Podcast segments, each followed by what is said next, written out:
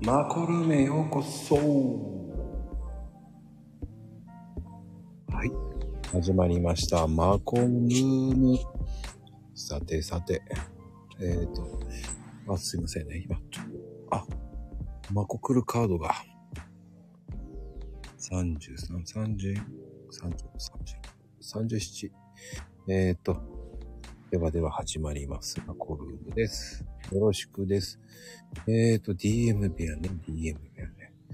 そうそう。マコルームに来やがれと、ね、やりましょう。はい。えーと、はい。さてさて、今日はマコルームですが、ね、えー、今日も素敵なゲストさんもお呼びながら、えー、マコクルカード、やっちゃいますよ、今日も。はい。え今日もね、あげますからね、皆さん。ね、爆弾投下しますから。お待ちしておりますよ。はい。よろしくお願いしますね。はい、こんばんは。はい、こんばんは。さあ、今日のゲストさんお呼びいたしました。そろそろ上がってきてくれました。こんばんは。こんばんは。はじめましてでもないですけど、よろしくお願いします。はじめましてでないですけど、よろしくお願いします。いやー、ようやくですよ。ようやく出ていただきました。すいませんでした。なんか返事をお待たせしたようで。いいすみません。首を長く長くしてました。実際のところババタバタしてて、あの、その、DM に返事するのを、あの、なんて忘れてたわけじゃないんですけど、あーと思って。すいませんでした。皆さん、こんばんは。大丈夫です。あの、僕もバタバタしてます。本当に。今、DM すごいです、今。大変そうですね。毎日の出演依頼をされるって。うーん。うーん。ね誰か管理するしてくれる人がいればいいんですけど。マネージャーとか秘書さんみたいな人。うん、いらないです。でもね、だからたまにね、あの、ブッキングとかしちゃいます、だから。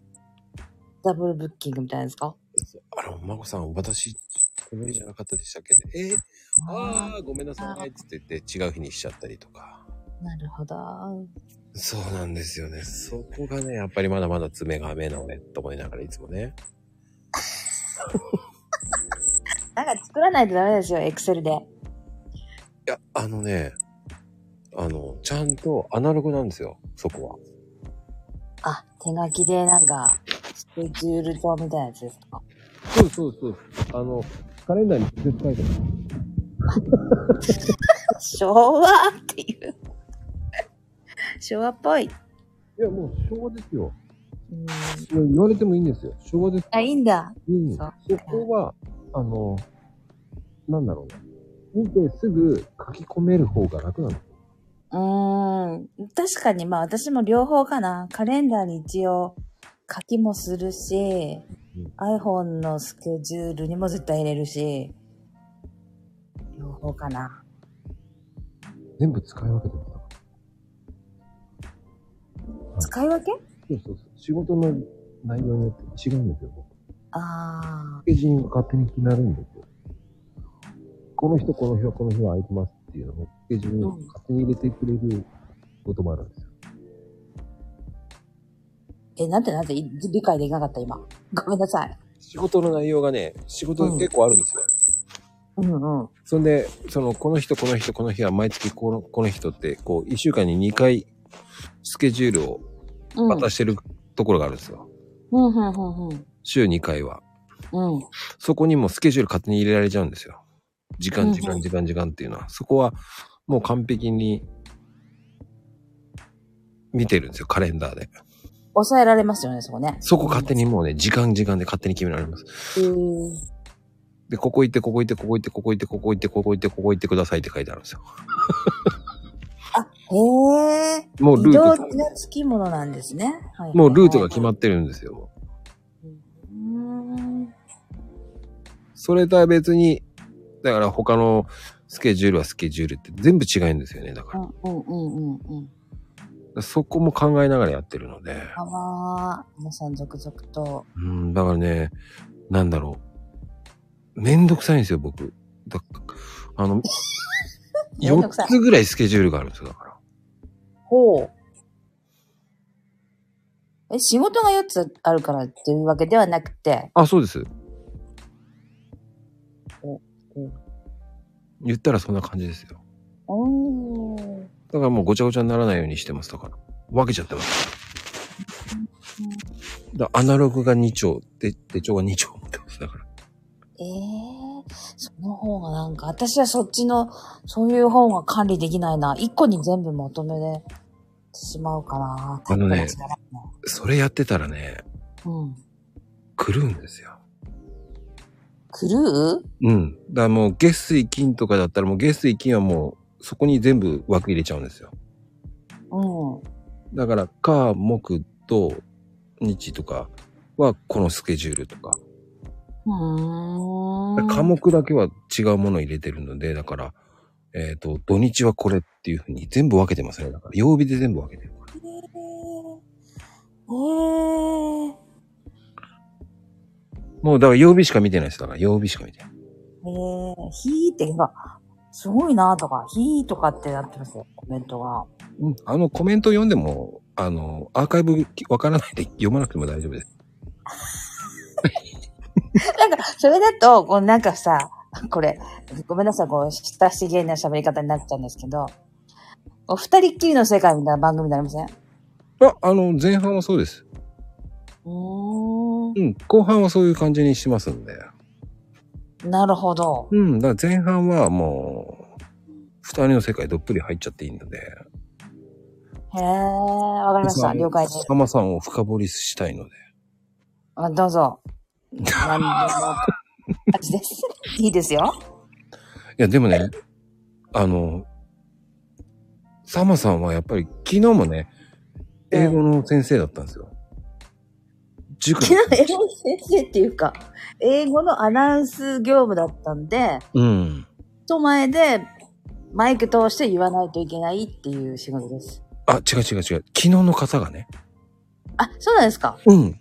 で、今日はサマさん、ごめんなさい。おー。だからこう、英語つながりでめちゃめちゃいいなっていうつながり。そうなんだ。昨日もう爆睡してました。6時ぐらいから寝てました、私。いや、でもねで、いいんですよ。それぐらい寝れるっていいと思います。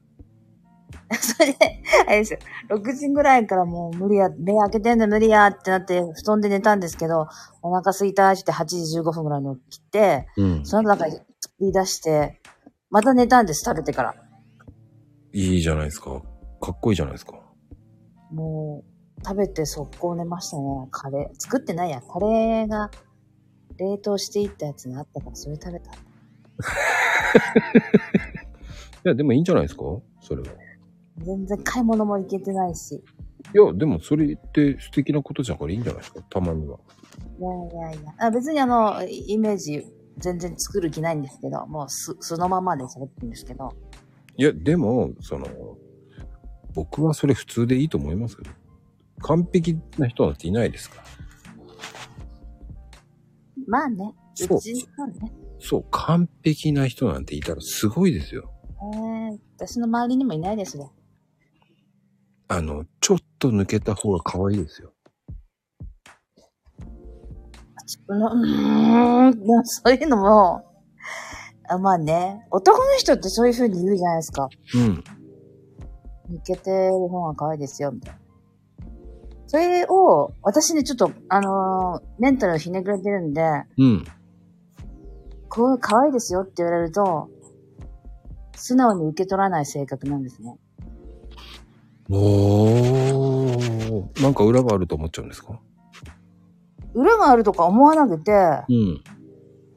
可愛いって言われても嬉しくないんですよね。可愛いとか、なんか、特に年齢上がってきてから、その怒りみたいなのが 上がってきてるんですけど、可愛いって言ったら誰でも喜ぶなって思ってんなとかって思うんですよ。ああ、でもそれないな。あ、こんばんは。そう、そうなの？みたいな。うん。あの、どっちかっていうと、可愛いっていうのはキュートの可愛いかなっていう感じですかね。え、どっちかってどんな他に気あるんですか？意味。うん、だって可愛いってただ言ってるだけの可愛いっていうのもあるじゃないですか。えー、だ口だけみたいな。そうそうそうそう。でもなんか、あそういう、そういう年の取り方取りたいなっていう。おーなんでもこう、あるじゃないですか。お茶目なご夫婦とか。うん。あのーなんだろう、登山とかでも、こう、奥さんを絶対にエスコートしてるおじいさんとか。見たことないです、まだ。あそういう風景。あ、そうですか。僕結構見るんですよ。うん。だからやっぱ、ああ、いいなと思うし。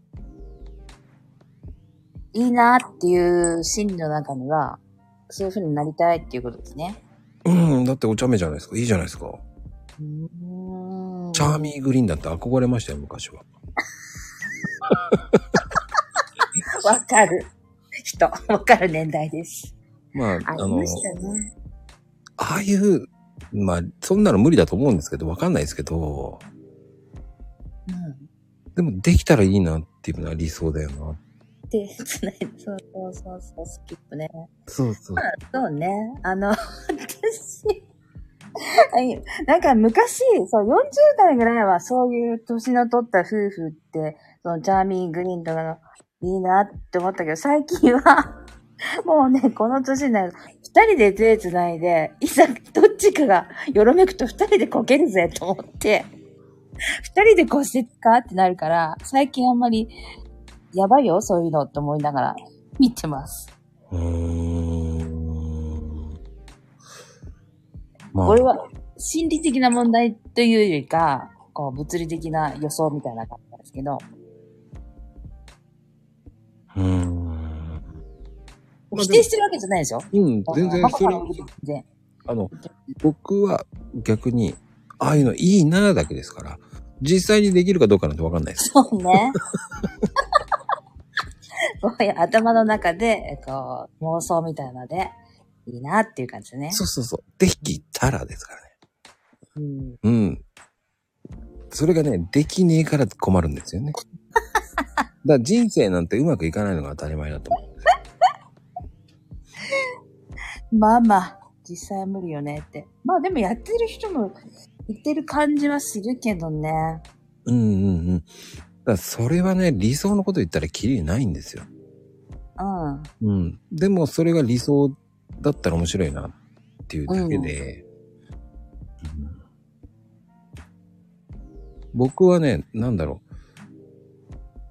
できたらいいなぐらいだと思ってるんで。あただ、ね、僕一回罰ついてるんで。ああ、バツ。バツね、いいっすよ。バツついてる人の方が、なんか、あれですよね。女みたいなのか知らないけど、魅力的は魅力的ですよね。お私はまー。だついてないですけど。うん。そうか。うん。まあでも、ね、あのーいつの間にかついてたって感じですから。どういうことやねん。ちょっと今、心素直に突っ込み入れましたけど、そんなわけないやろっていう話じゃないですか。いや、結局、こう、いつの間にか出ていかれたっていう感じですか？ら。あー、なるほど。うんうんうん。で、こう、ね、家帰ったらもう何にもないっていう素敵な状態でしたから。えー、断捨離ですか？みたいな感じだったんですかね。まあ、綺麗でしたよ。こんなに、こんなに声が通るんだと思いましたけどね。あー、確かに物がなくなると声通りますもんね。そうですね。うん。あの、電気つけた時に何にもね、あれ俺引っ越してきたばかりかな。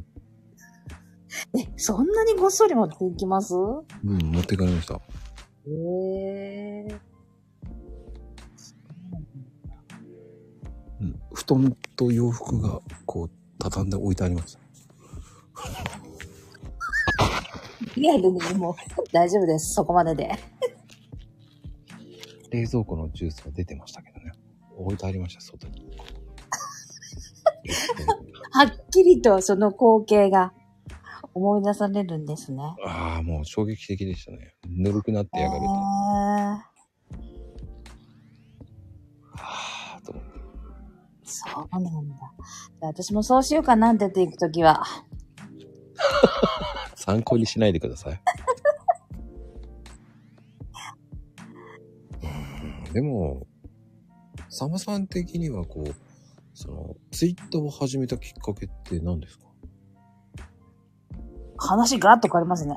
あのね、ツイッター始めたのはそもそも、えっ、と、それこそ英語なんですけど、バイリンガールチカっていう人がいるんですね。YouTuber で。うん。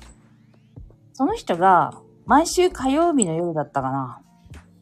ツイッターで、その、フォロワーさんたちと、やりとりするっていう。まあ、YouTuber っていうことは、録画したものをこう、流してフォロワーがいっぱいつくわけじゃないですか。はい。そういうのとは別の動きっていうか、アクションで、ツイッターで、文字でやりとりするっていう。例えば、クイズ大会みたいなのをやったりとか、毎週とにかく火曜日、あれ何時だった？の ?9 時だったかなに、ツイッターに集まって、やりとりしましょうっていうのがあって、それでアカウントを作ったんですよ。うん、うん、うん。でこういうクイズ出しますって言って、3分で答え締め切りますみたいな感じのことをか、1時間で6問ぐらい出したりとかね。出した問題の解説してくれたりとか。ほうほ正解で一番早かった人は誰だとか、この答えは、あの、地下気に気に入りましたっていうか、ハートをしときますとかっていう、結構盛り上がる毎週火曜日があったので、それでアカウント作ったんですよ。う。うん。なので、自分から発信するものとしての媒体としては使ってなかったんですね。うん、うん、うん。それが2016年なんですよ。あ、じゃあ結構古いんですね。それでアカウントのところに、アットマーク、サマーアンダー6102になってるのは、その、2016を逆から数字入れてるんですね。6102。始めた年がすぐ思い出せるっていうことで。ああ。610に、あそういう意味だったのかな。そういう、はいこ。れはね、あの、昭和61年と思ってました。え？ああ、昭和では表記しないかな。そうじゃないんですね。うーん。で、それで、うんその、クイズ大会とかで答え出し合うから、他のアカウントも見れるわけじゃないですか。全然知らない人。うん、うん。その同じ3分間の間にガーって答えが集中するから、返信がすごい集中するんですね。はいちかさんが出したツイートに対するリプで答えを出すみたいな。それでな、毎週出会う人とか仲良くなっていって、その人たちだけでちょっとグループっていうか、ツイート、フォローし合ったりして、時々ツイートするようになりました、みたいな経過ですかね。今もやってらっしゃるんですか？その。今やってないですね。てか私が参加しに行ってないんですけど、やってるかどうかわかんないんですけど、ほうほうほうそこから、英語の迷子さんとかそういうふうに始めていったわけですね。いや、英語の迷子さん始めたのは、ごく近いです。2年くらいかな。英語迷子さんっていう名前にしたのは、うん。あのーまあ、ビジネスを習ってる人がツイッター上に行って、うん、うん、その人が、まあ、いろいろ助言してくれるわけですよ。お金も払ってるし、こうこうこういうツイッターの運用の仕方がありますよっていうことで、まず、プロフィールを改善していかないとみたいな感じで、あのね、名前にこう何をやってる人かがパッとわかる方がいいですよみたいな感じで言われて、うん。うん。じゃあ付け加えますみたいな感じで。あんまりそれほど真面目な生徒じゃないから私。あの、結局今抜けてるんですけどね、そのコミュニティからビジネスを学ぶところの人たちの中から抜けたんですけど、うん、うん、うん。まあ、その時に始めましたね、英語迷子さんっていう使い出したのは。でもこれはね、本当に刺さりますよね。あ、本当ですか？よかったです。すごくいいフレーズですよね。確かに、この、あれなんですよ。まあ何人か、それまでにいろいろ教えてたんですね。その、この SNS 上じゃなくて家庭教師でお中高生ぐらいまでお邪魔したりとかう、んうんうん。あと、カフェで英会話習ってる人見たことありません？ありますそんな感じで、そういうカフェで1時間で時給いくらみたいなのもやってたりするときに、うん。大きく、大きくなってからというか、大人になってから、あの、英語をまたやりたいっていう人は、まず自分のレベルとか何をしていいかわからないって言うんですね。うんうんうん。それってもう迷子状態じゃないですか。うん、どこ行っていいかわかんないっていう感じなので。うん。なので、英語迷子さん、あの、合ってることからまずお話聞きますよ、みたいな。それで、この名前にしてるんですよ。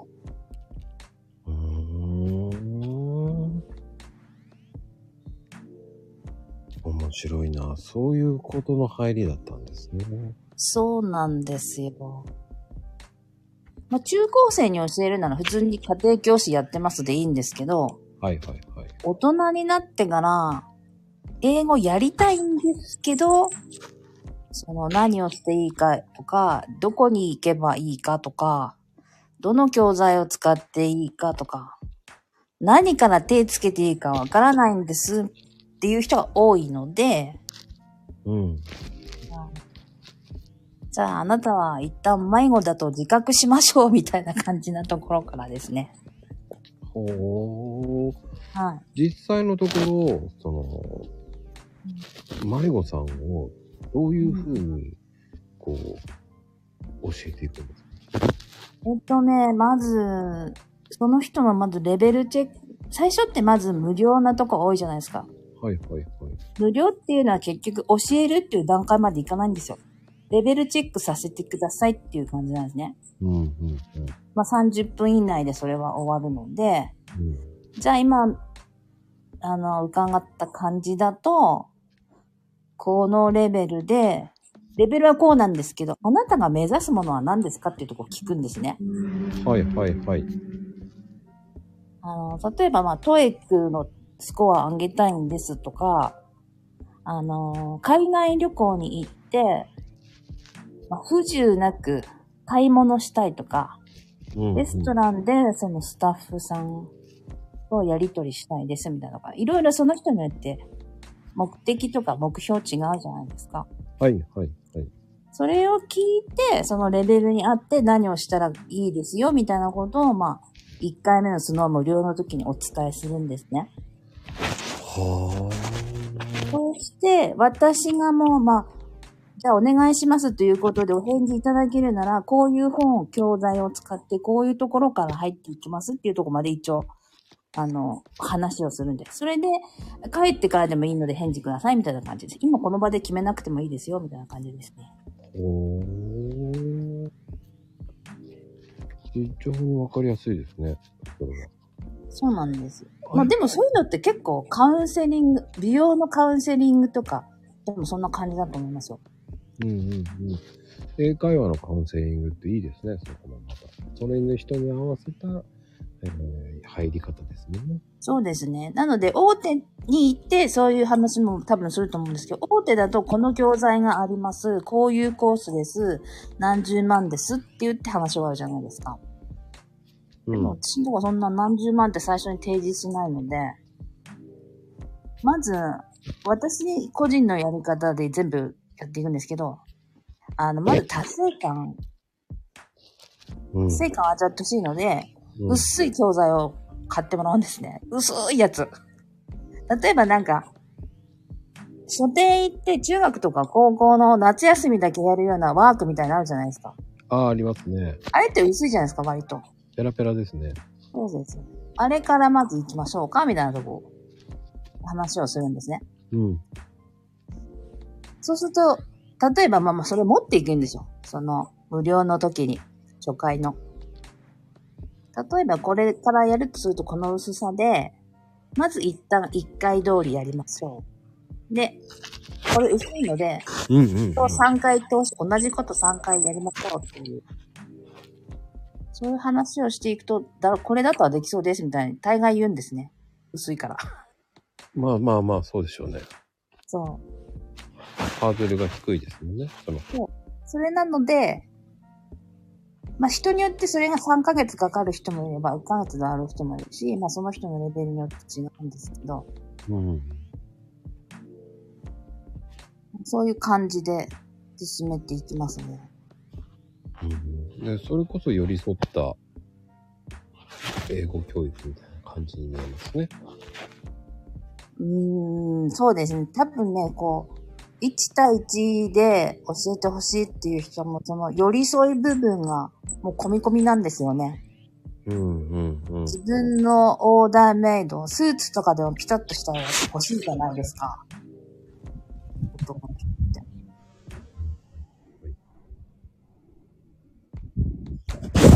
そうですね。なので、まあ、その、希望にちょっとでもフィットするようなもので、あの、対応すると喜んでいただけるというか、長くお付き合いが続くというか。うーん。あの、サマさん的にはこう、レッスン1みたいな感じで、これが一冊終われば次はレッスン2よって感あ、じそうです、そうです。じゃあ、ネクストステージよって、ネクストそうですね。行くって感じね。そうです、そうです。でもその本も自分でご自身で作ったっていうのもすごいですよね、そあ、本は使えないですよ。あの、ある程度、これ、こ手に入りやすいもので、って言って、あでも今は、あの、本作ってんじゃなくて動画作って売ってます。その、プロフィールに貼ってあるように、あの、サイまあ、いろいろそういうサイトあるじゃないですか、教えるような。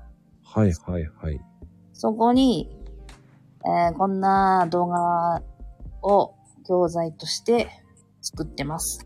それには、まあ、テキストがついてきます、みたいな感じで売ってるんですけど。おーおーおー簡単に言うと、あの、NHK のテキストみたいな感じですよね。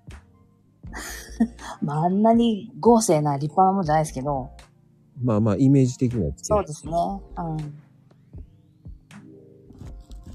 でも、それで作ってあれば、合成。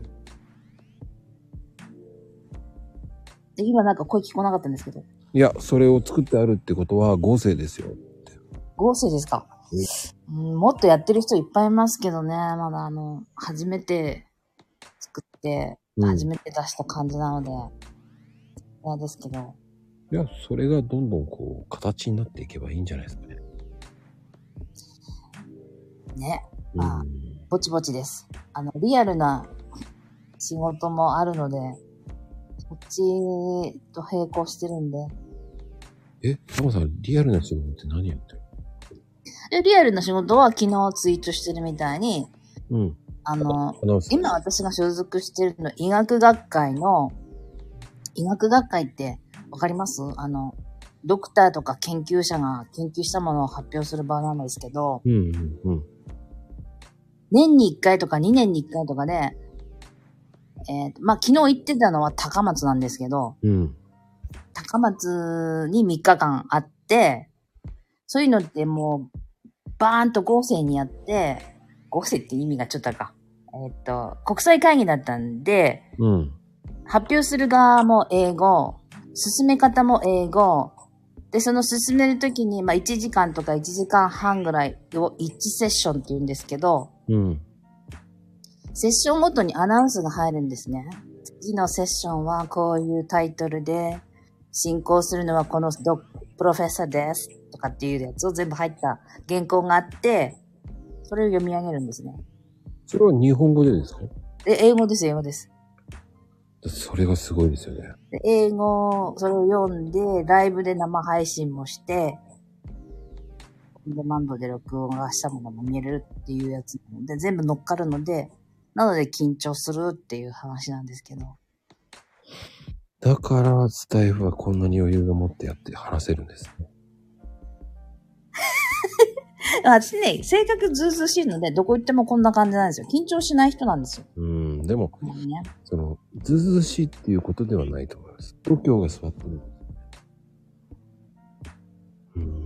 うん、度胸が座るためにずうずうしくなれるみたいな感じですかね。うん。いや、でも、ずうずうしいってことはないと思いますよ。それだけ数こなしてるからだと思うんですよ。ああ、数はこなしますね。だって数こなせば、こう、そこそこ良くなるじゃないですか。うんそもそも私ね、あの、中学ぐらいからすっごく、なんていうのかな、あの、偉そうって言われてたんですよ。年上の先輩とかからも。うんそのまま大きくなって、うん。初めてついた正式な職業がうん。バスガイドだったんですね。おおー、バスガイド。ほんで、バスガイド1年で辞めたんですけど、いや、でも1年やったんですね。素晴らしいじゃないですか。あーでも辞めるときね、バスの運転手と喧嘩して辞めたんで、これもまたあの、短期が裏に出て悪いことしたら、悪いっていうわけじゃないけど、ちょっと揉めたんですけどね。ええ どの辺のバスガイドやってたんですか？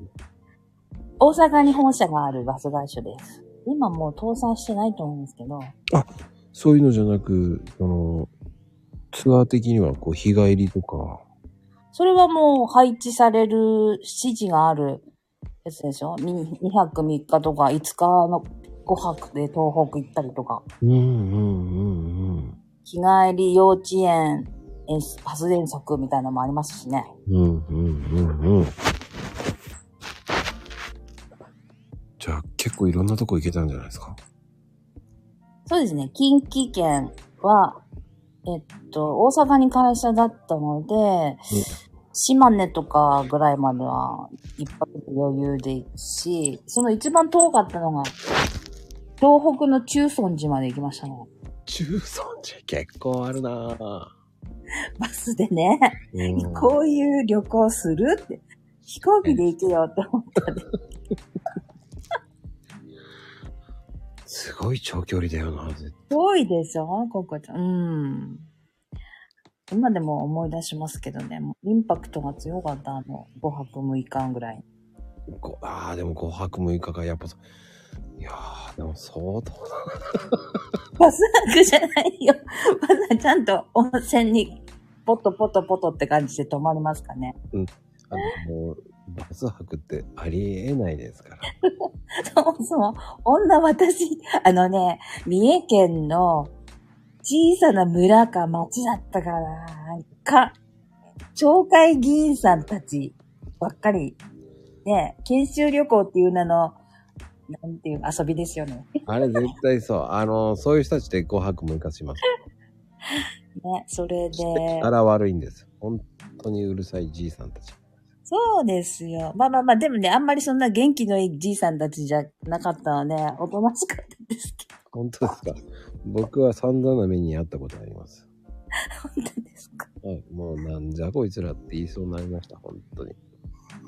あのー、まあまあ、そう、視察という名の観光です。うーん。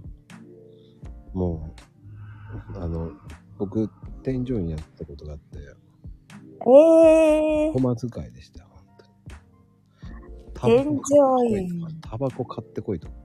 ああ、やってま、でもその団体さんはやってないけど、他の団体さんで添乗員にコピーやってましたね。なんで買ってこなきゃいけないんだよって言いながら買ってきてましたけど。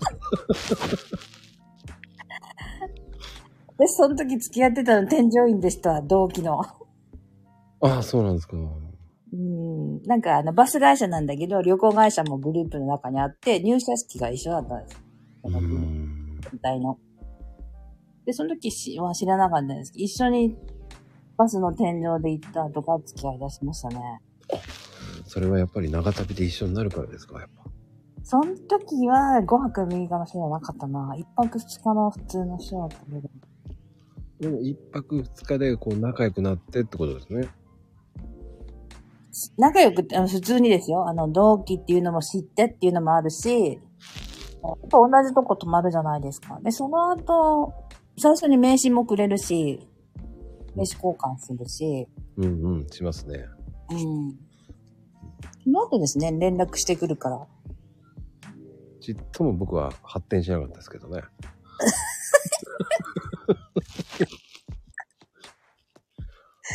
あの、今度飲み行きましょうね。だはーいって軽く言われただけです。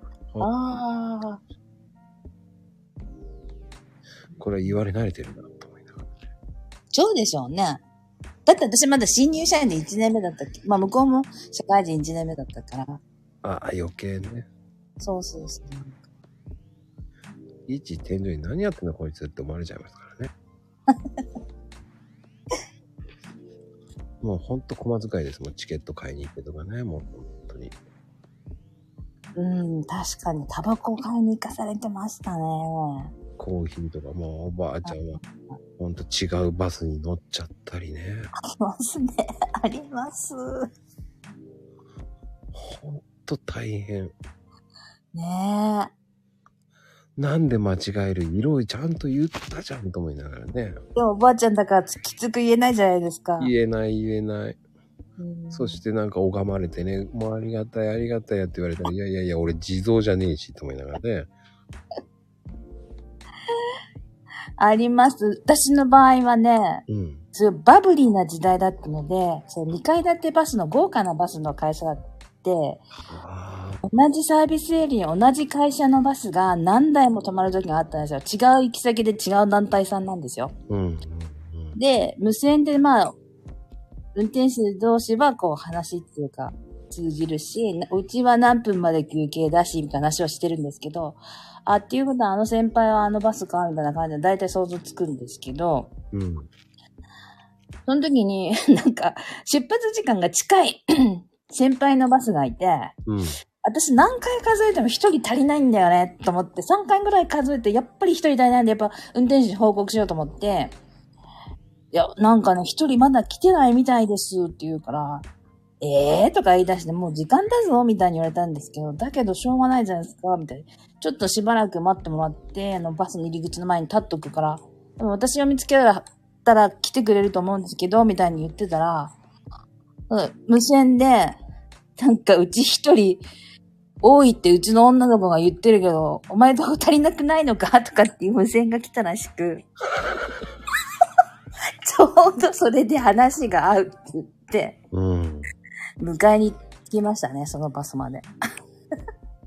まあ、ひょこんって座ってるんですって。いかにも自分のバスです、みたいな。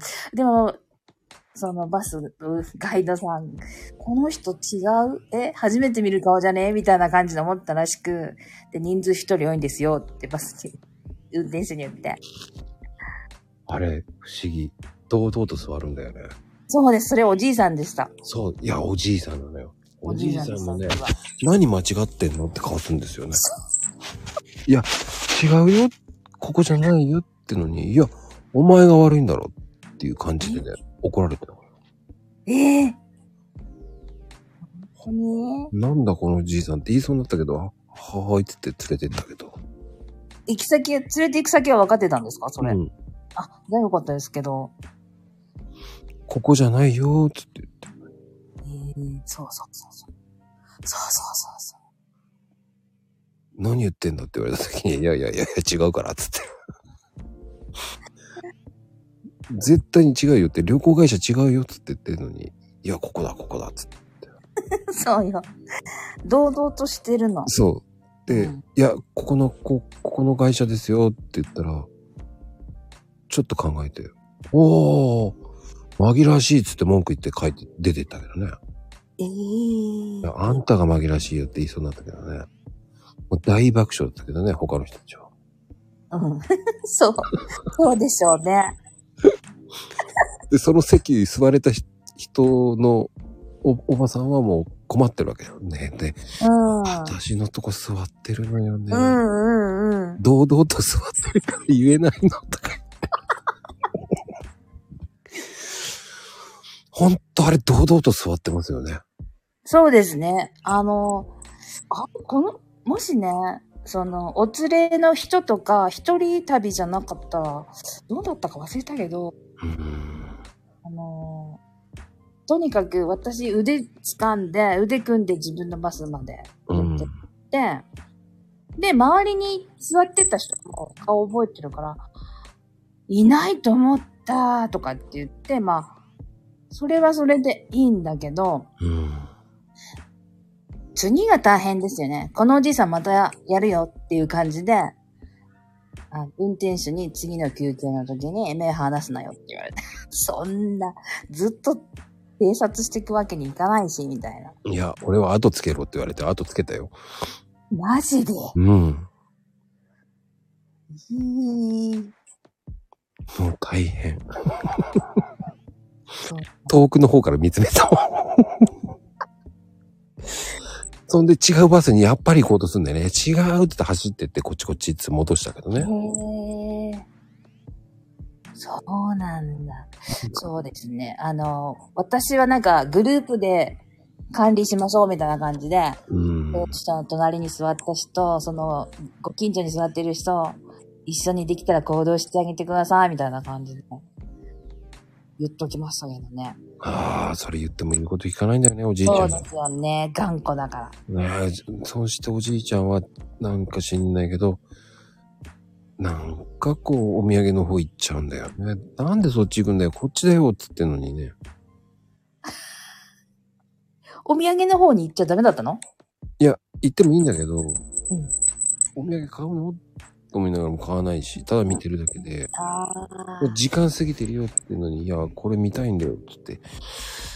どんだけ余裕を持ってんだ、この人はと思っちゃう。ええもう自分の世界崩さない人って感じね。時間を守らないわ。そうそうそう。おじいちゃんは自分を取られて で、奥さん知らん顔だし、いやいやいやいや、奥さんいたんだ。へいえ言っても言うこと聞かないからごめんねって言って終わりました。ああ、そういう夫婦関係ね。で、帰るときみかん1個くれましたけどね。指が一個。絡まってないよね。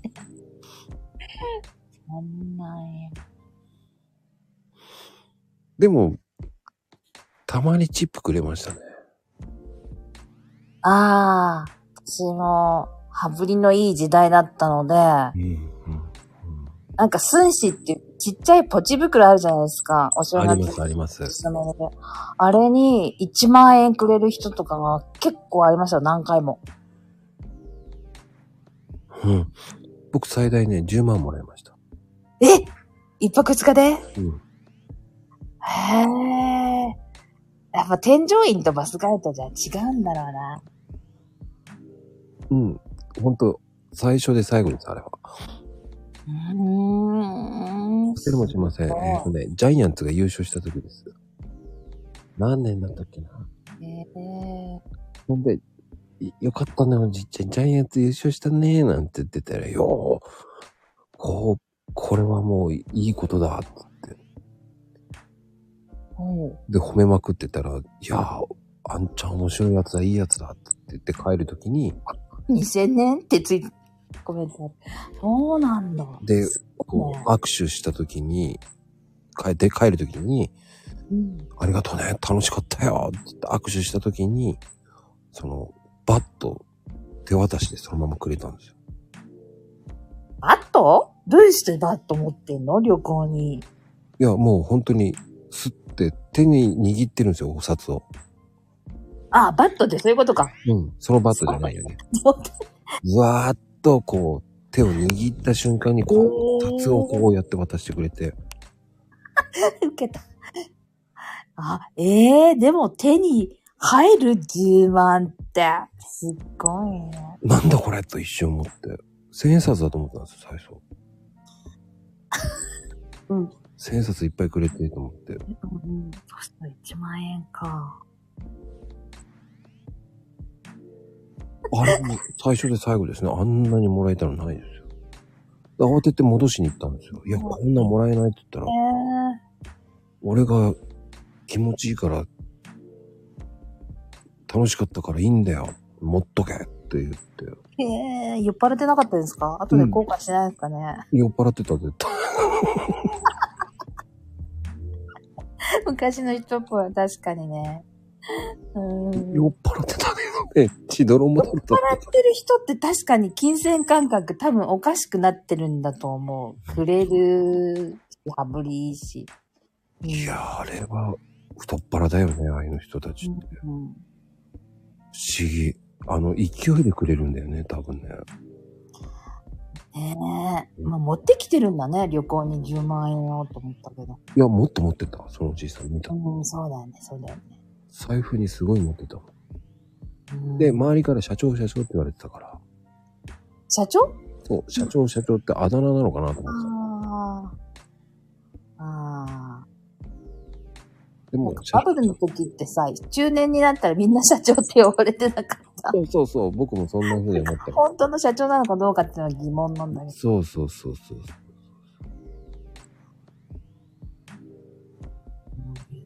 人は見かけによらないなっていう感じでしたね。うーん。そんな風に持ってるような人に見えなかっ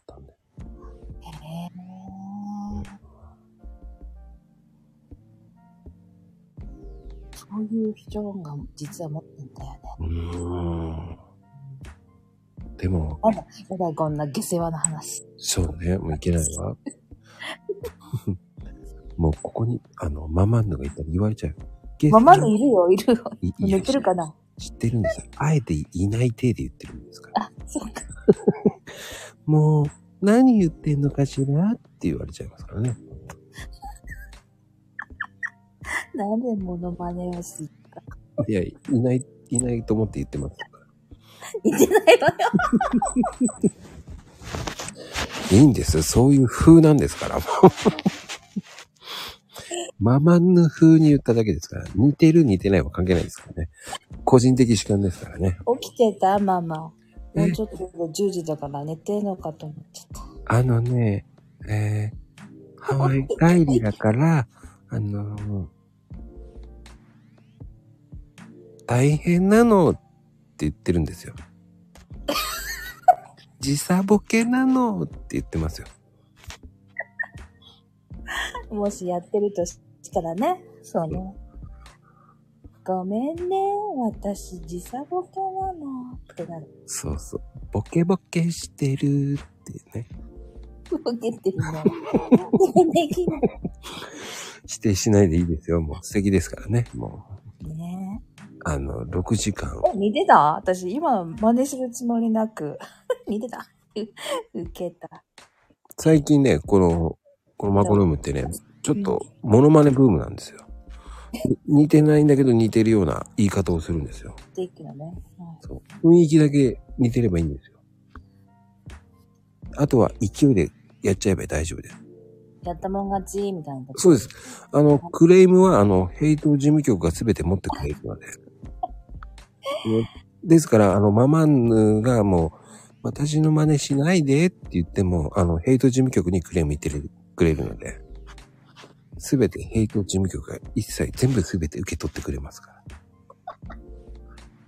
いいわ、このシステム。いいです受け取ってもらおうかな、いいですよ。もう全て受け止めてくれますから、あの方。すごいですよね。ありがたいですよ、もう本当に。やったらですね。あの、いないから言えるんですけどね。本当に。まだ登場されてませんね。ええ、あの方はね、どっかその辺で隠れて聞いてますよ。隠れてんの？やらしい。そうです。今ね、あの、昼間やった、あの、オラクルカードを今拭いてるんですよ。そんな潔癖症？そうです。で、今、4 44枚数えてるんですよ。あ、40。まあ、ちなみに、あの、う裏では、あの、ヘイトカルトって言われて、あの、カルタって言われてますけどね、あれね。ヒトカルタ？うん。なるほどね。私今日行きそびれたなうん。まあでもね、これからなんか販売するらしいですよ。え？ヘイトカルタを。本当に、うん。まこさん言うことさ、どこまで本当か、どっから嘘なのかがわかんないよね。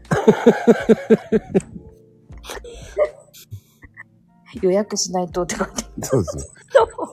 そうね。結構皆さんね、本当に、いつ出るんですかって言ってるんですけどね、いやいやいやいやって、ちょっと尻込みするんですよ。CD デビューしたいって言ってたくせして、いやいやいやいやって尻込みするんですよ。やりたがりだけどやらないってやつ？そうなんですよ。その思わせぶりがするいんですよね、あの方。ちょっと女子っぽいじゃんそういうの。え、今に始まったわけじゃないんですけど。あ、来た 来たね。はい、ヘイトです。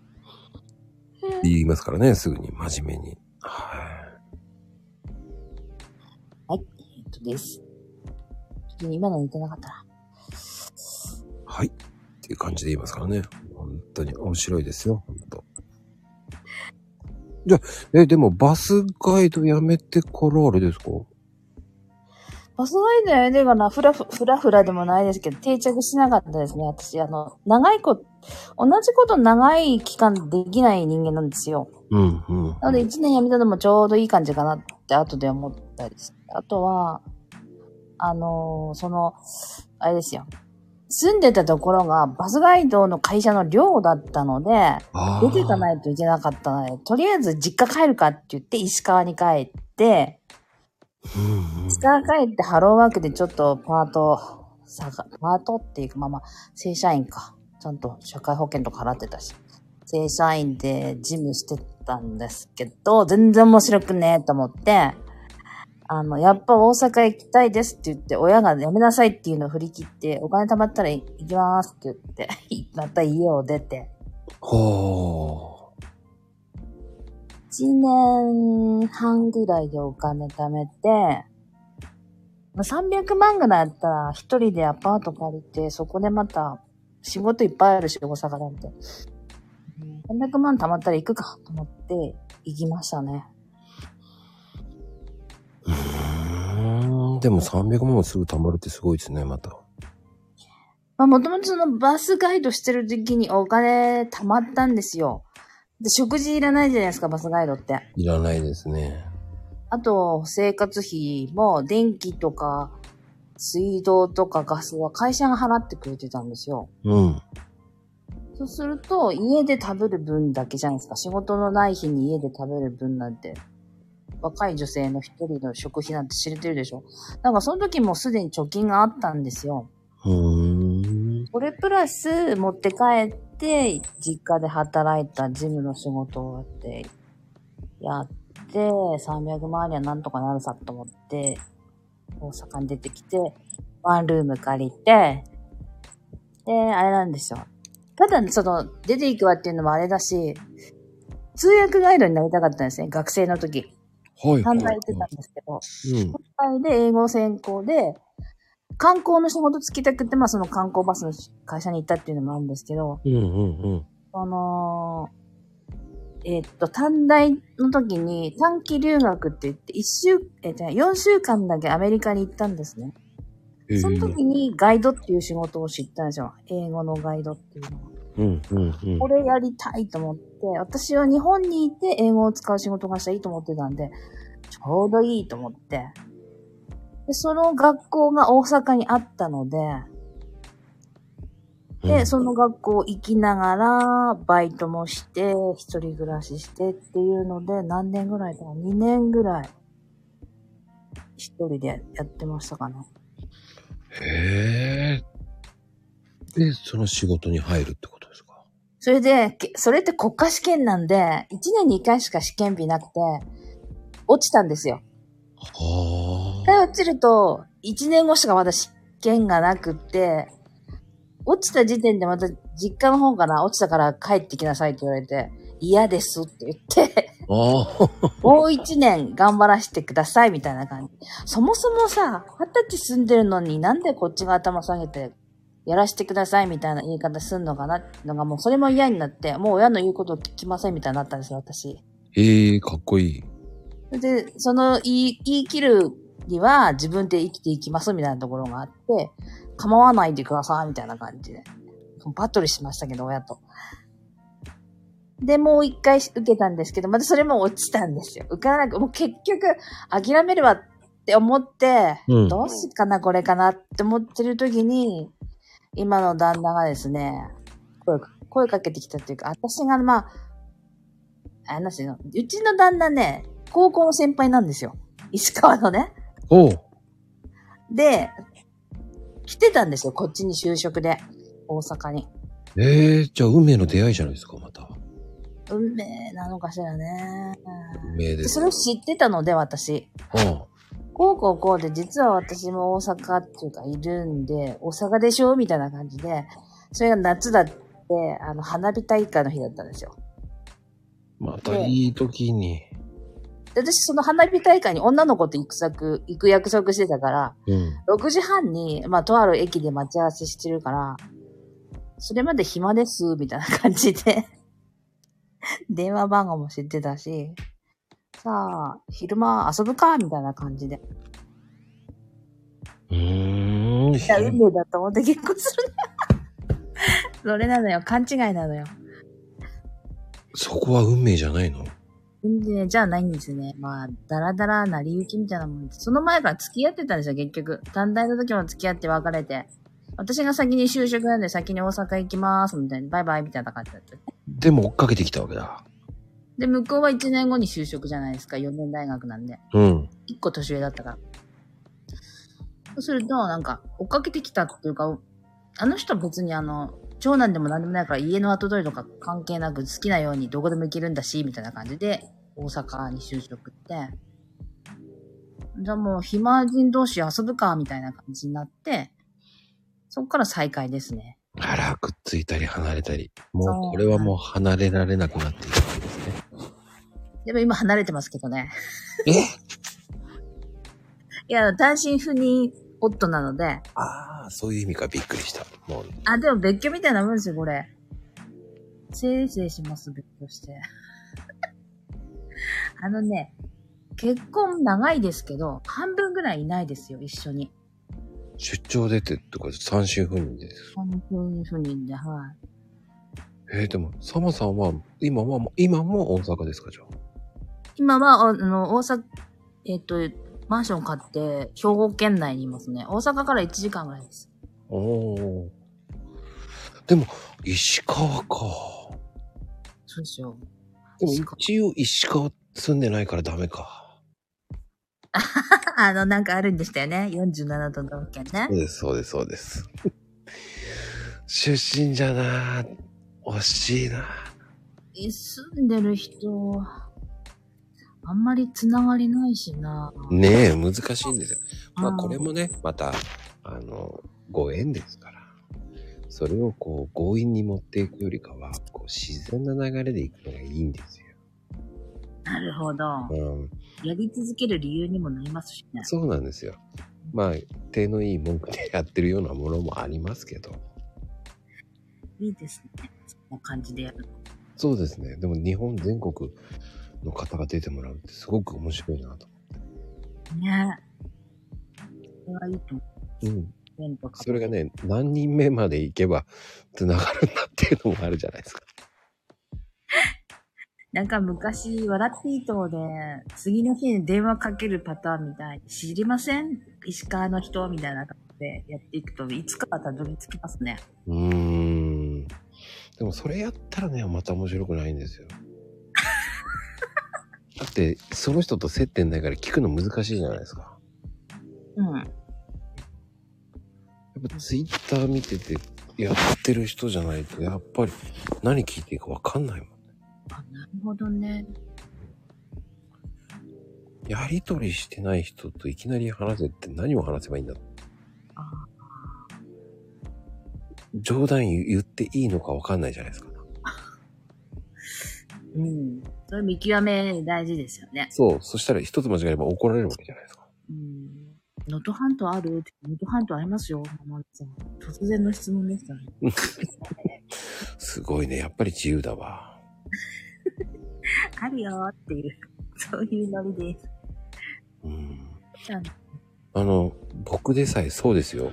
本当に、えー本当に困るのは自己紹介先に言われちゃうと聞くことねーと思っちゃうんで、僕。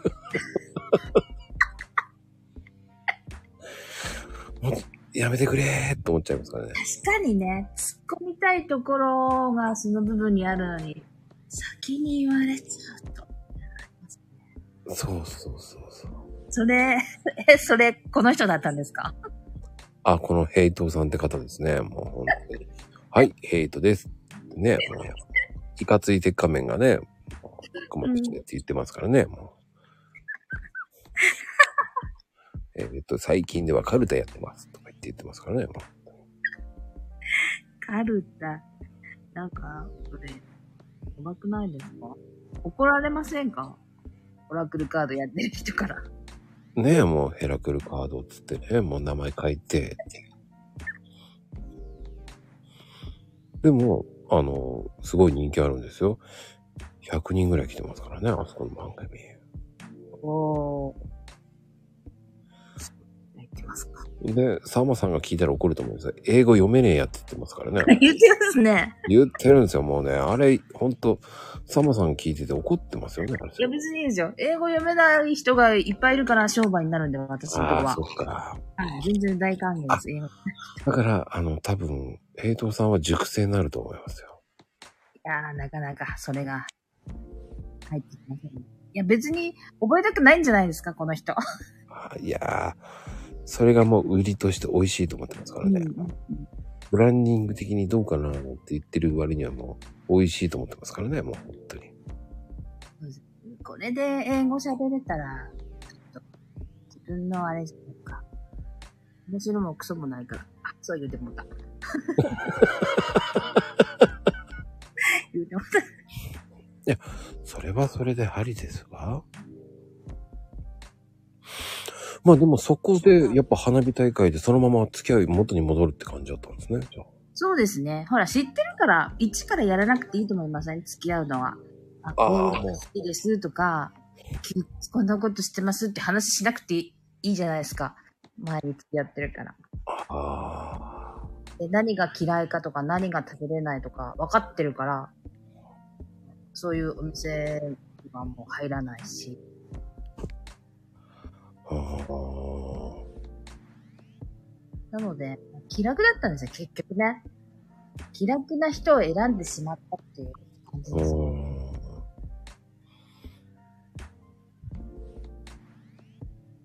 まあね、でもそれは気心知れてるっていうのもあっていいっていうのもありますよね。まあ、それがね、どういうふうにこの、こうできてしまって。でもそれで、あの、実家の方に戻らなくてもよくなったんです、結局。ちょっと、あのみたいな感じで、付き合ってる人がいやこっちにいて、とかって。そうすると、別れてきなさいなんてやっぱ言わないじゃないですか。そうなんですね、やっぱ。親としてはね。で、え、じゃあ次大阪行った時に会わしてよみたいな感じにノリになってくるんで、うん。母親はね、父親には全然言ってないんですけど、そうすると、まあ、実はね、あの、短大の時に付き合ってたあの人なんですけど、みたいな話。ええー、みたいな。知ってるじゃん、みたいな話。あ、もう結婚しちゃいなさい、みたいな感じだったんですね。ああ、でも親も乗り気だったんだね。うーん、まあ、その短大に付き合ってる時にいろいろ、その素性っていうかプロフィールを言っとくじゃないですか。うん、うん。そうすると記憶に残ってるから、あら、じゃあほら、実家も近いし、実家の距離感も車で20分ぐらいだし、みたいな。やっぱり、大阪に来て大阪で知り合った人と付き合うとなると、田舎、全然違うところの人の可能性もあるじゃないですか。うん、うん、うん。と、たまたま今付き合ってるのが前の彼氏だったっていうのは、あ、もう、はい。楽勝みたいな感じでしたね、母親は。ああ、そっか。石川の文化もわかるからね。そうそうそう。うーん。その結婚式の婚礼の儀式も地方によって違うじゃないですか。やりとりとか段取りみたいな。うん、うん、うん、うん。同じ地域だから、そう。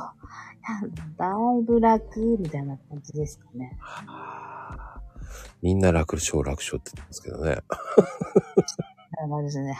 まあそれ、話知ってんのは母親だけで、父親は置いてきぼりって感じだったみたいですけど。まあでも、そうじゃないんですか、大体。娘さんとお母さんって、こう、影でこう、繋がってこう、やりとり勝手にしちゃうじゃないですか。ですね。段取り勝手に決めていくから。うん。ね、そう思います。そう思うんですよ。でも素敵な関係だからいいと思いますよ。まあもう、素敵な関係。うん、今はなんだかね、みたいな感じですよ。うーん。まあでも、それで、そっから付き合いながら仕事していくって感じですか、じゃあ。そうですね。あの、だって主人も、旦那はだって昼食してまだ2、3年、3年経ってたかな。うん、うん、うん。で、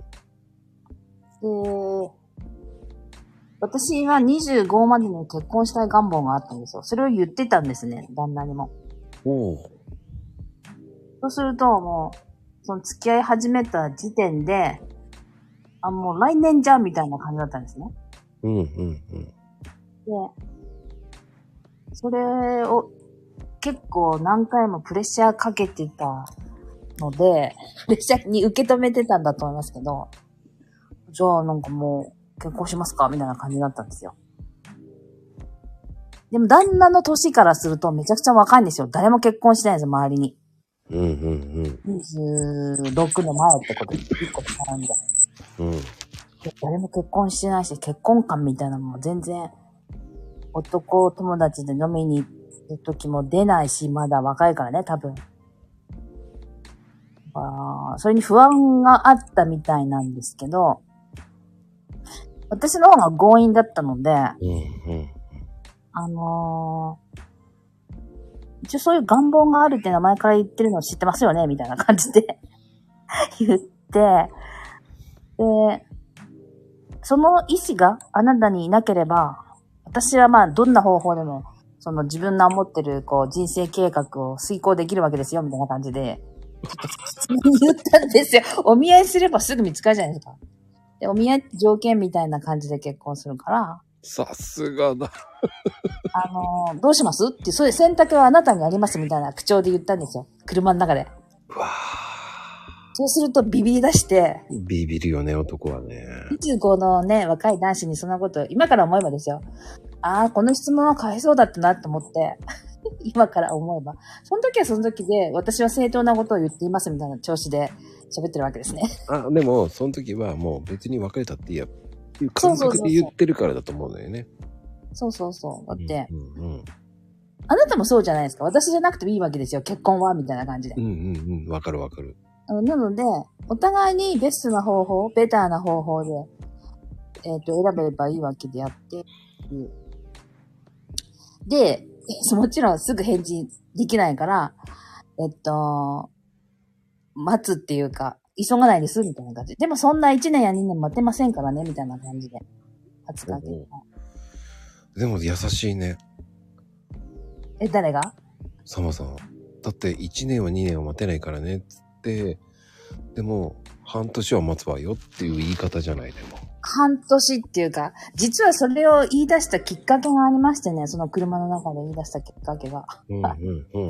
話がちょっと、や、行ったり来たりするんですけど、うんあの、ちょっと、毎週のように会ってたんです、週末。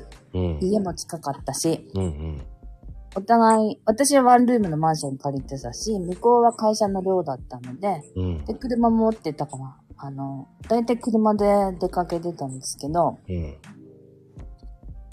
来週ちょっと会えないんだよね。ってなると2週間後っていうことでっていう話になったんですね。うんうんえー、なんか、用事あんのみたいな話になって、あのー、あ、言ってなかったよね。実家帰るんだ、みたいな話したら、あ、何しに？一緒に帰ろうかって言ったんですよ。一緒な方向じゃないですか。うんいや、いいわって言って、いや、あなたはいいですよ、みたいな感じ。なんでっていう話になって、あのー、実はね、親からね、ちょっと一件見合いしてほしいって頼まれた見合いのスケジュールが入ったんですよ。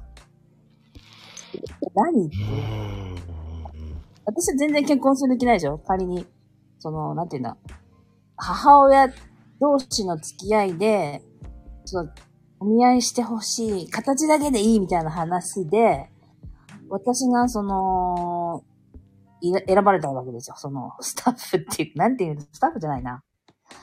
お見合い推進おばさんみたいな人いるじゃないですか、田舎って。うーん、あるんですね。こんなにお金たくさん取らないんだけど、好きでやってますみたいな。ああ、キューピッド役になりたいね。頼まれたのよって言われて、うん。会うだけでいいしって言って。ね。私、だって付き合ってるの知ってるんですよ、母親。この今の旦那と。ねなんでそんなもん OK 出したのよとかって。断れない人だからって言って、行くだけ行ってほしいって言われて、で、いつ行ったら、その、えっと、次の、次の週の土曜日とかって言われて、えーってなって。ということで、次の週は会えませんっていう話をしたんですよ、旦那に。うん、うん。そしたら旦那が、あの、なんていうの、真面目に受け止めるっていうか、この、お見合いするっていう形だけなのに、行くっていう風な行動を取るってことは、結婚する気なのみたいな感じで、なんか問い詰めてきたから、でもしないってって言ってるんだけど、え、いやいやいやいやとかって言って、え？と思って。だったら、ちょっと今話ちょっと軽くつけましょうかって感じでその話になったんですよ。まあ、それは、あの、サムさん正論だよね。愛されてる違いますよね。でもそこは、こう、正論だよね。そういうふうに聞くんだったら、じゃあ結婚するかしないかも、それは言いなさいよって言うよね。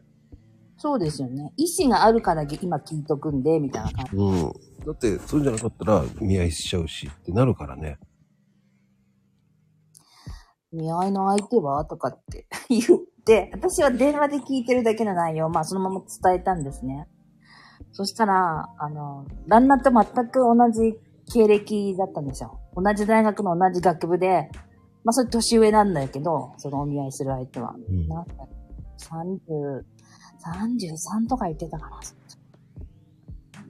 なので、え、なんか条件的には一緒じゃない？ってなって、うん、別にまあ、大学と結婚するわけじゃないけど、と思ったけど。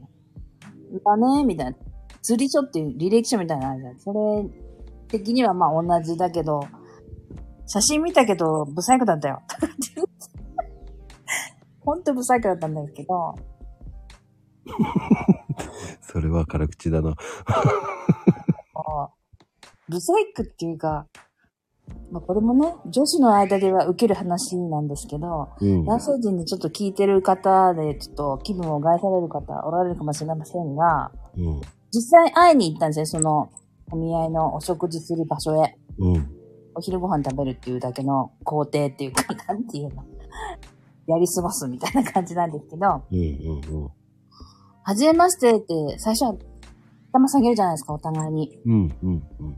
で、まずね、遠目で写真で見てたから、多分この人だなっていうところの近くまで行って、あ、前、目の前に来た時、あ、この人だって確認したので、名前言って、はじめまして、今日よろしくお願いしますって言って、お互いに頭下げたときに、うんうん。私の方が早く頭上げたんですね。うん。で向こうがまだお辞儀状態だったんですよ。そうすると、頭頂部が丸見えだったんですよ、私。その方の。うんうん。で、あ丸く頭頂部、ないのねと思ったんですよ。ああ。いわゆる、ハゲだったんですね。うんうん。あ、33でと思ったんですね。それで、あらと思ったんですよ。あ、これもうないわ。喋る、あれもないわ。時間も問題ないなとか、まだご飯食べれるからと思って、1時間ぐらいでご飯食べて。で、その後、あの、そうでしょ、な。なんかね、その時ね、うんうんうん、その、間に入るその、おせっかいおばさんみたいな人もいたんですね。うん、うん、だけど、お食事する前にもうそのおばさん離れて、二人でゆっくりご飯食べて、その後どっかあの、ちょっと近場でもドライブして行ってきてねって言われて、うん、と思ったんですけど、うんうんうん、まあまあ食べて行きましたよ。で、最後送ってもらって、家まで。で、帰っていきなり、もう母親に、もう二度とそういうの嫌だからね、こういうのって言って、ぶち切れて、もうおじさんじゃんって思ったからね。おじさんっていうか、うーん、バツイチの方ですかみたいな感じだったんですよ。はあ。どこって言ってたえ？って思って。うん。服のセンスも老けてるし、と思って。ああ、ダメだね。はい、さっさと帰ります、みたいな感じで、お断りしてねって言って。で、私も、その日、実家に泊まっって、土曜日なので、日曜日のうちに、まあ、大阪に帰りますと。いう段取りだったので、帰る準備して。さっさと、もう、あの、帰るわ、思って。うんうんサンダーバード。その時来庁だったかな。でね、なんかね、大阪駅に、まだ昼間だったんですよ。2時半とか3時ぐらいだったかな。着いたの。うん。で、えっと、それを言ってたんですよ。この電車に一応乗るつもりで、まだ携帯なかったからね。家電だったと思うんですけど。そしたらね、いつもまあ待ち合わせするようなところに迎えに来てましたよ。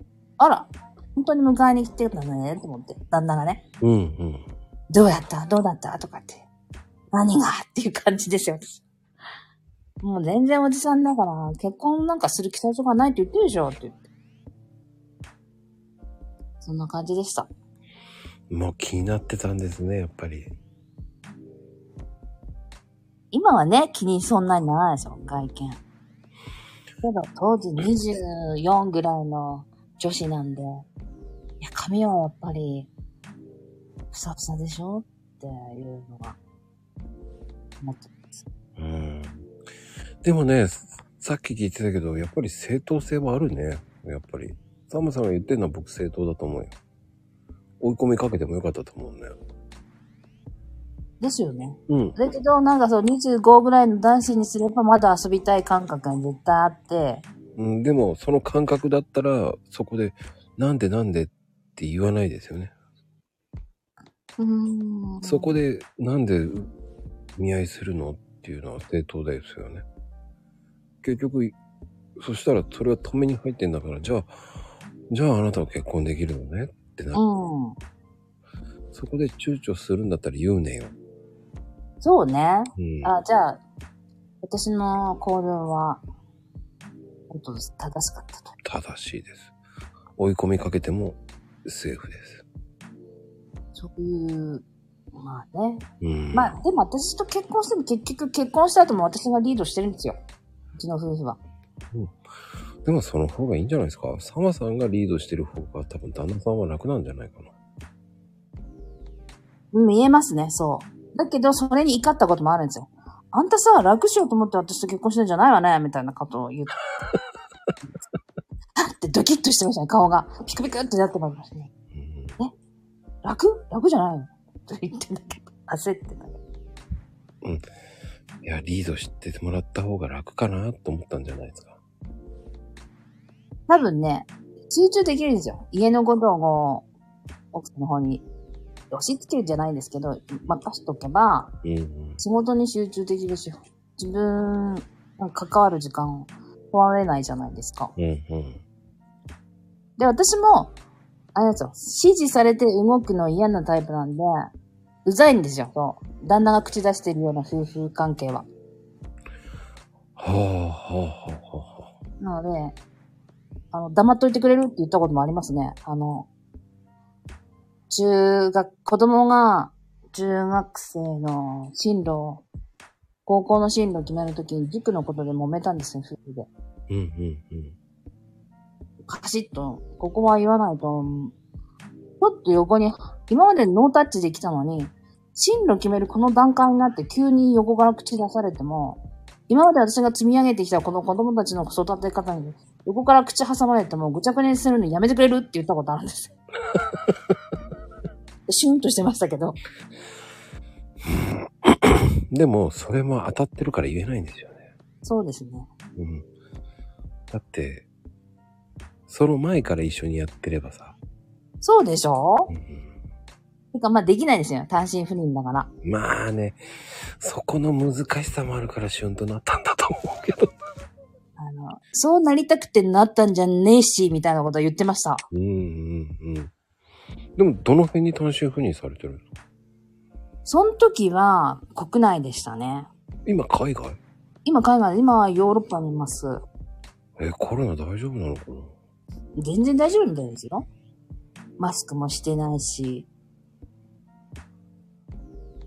うーん。でも、ヨーロッパにいたらちょっと、あ、やっぱ、電話ですか？スカイプですか？ん？ディスコーしません、しません。LINE ですよ。ドああ、LINE か。やっぱ、LINE の文章のみですよ、やりとりは。ええ顔は？別にもう何十年とこれですからね。まず LINE ができた時点では進化してる。それまで国際電話の KDDI でしたよ。わかります、わかりますよ。高い料金払っても、ちょっとこう喋るのやめましょうっていう話になりました。8万とか払ってましたもんね。月に8万は無駄なお金になるからもう、それもだから、中学校ぐらいだったら家にお金いっぱいいるじゃないですか、子供の教育が。うん。こういうのもやめましょう。KTDI から請求来ないようにしてくださいって感じで。うーん、高いよね。LINE ができて海外にほんとしやすくなったもんね。うん。助かります。うん。まああの、カカオトークとかそういうのもあったんですけどね、スカイプとか。スカイプもしたことなかったな。あるのは知ってましたけど。あ本当ですか、スカイプは結構やってましたね。え？へえ、まこさん、海外に彼女さんっていうか。いや、奥さん奥さん、元奥さんそうですよ。へえ。うん。え、外国人の人？そうですよ。国際結婚ですよ。あら。そりゃあいつの間にか全部なくなって消えるっていうのもわかるな。で 英語の発音がおかしいと怒られてましたから。ああ、それは大変ですね。まあめんどくせえと思いながら。あの、女性が外国人の場合、そうなんだ。もう大爆笑されますから、もう発音が違うと。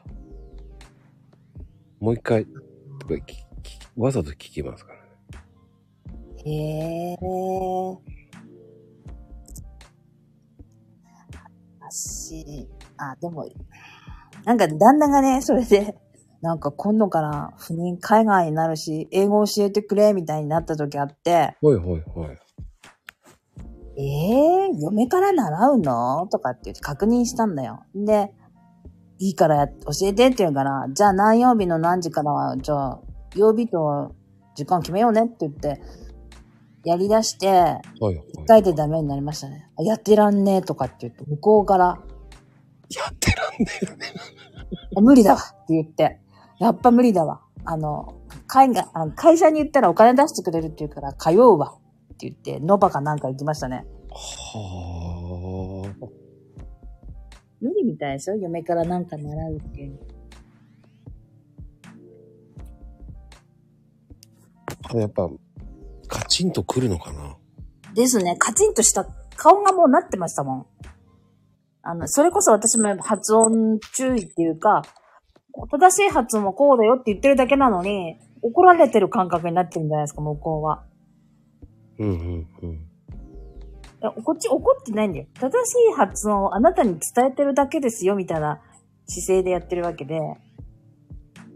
ね、こっちはお金にならないことやってんだよって思いながらもう、いや、これはね、こう書くと、スペルこうだとこう発音なんだよっていうふうに言うと、知らねえしとか言うんですよ。ちょっと待って、知らねえから今やってんじゃないの？みたいな喧嘩になっていくわけですよ。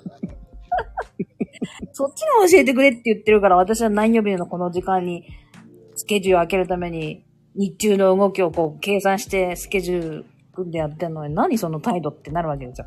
そうすると、はい、もうバトるわけですね。ああ、なるね、なるね。で、子供もいるのに、塾送り迎えとかあるわけじゃないですか。日中の行動っていうのは決められてんのに、わかるなうんそれはわかるわ。もう二度と習わなかったですね。1時間も持たなかったじゃない ?30 分ぐらいでこうなったんで、バトルったんじゃないですかね。まだ子供の方の方が素直だわって言って、バーンって言って。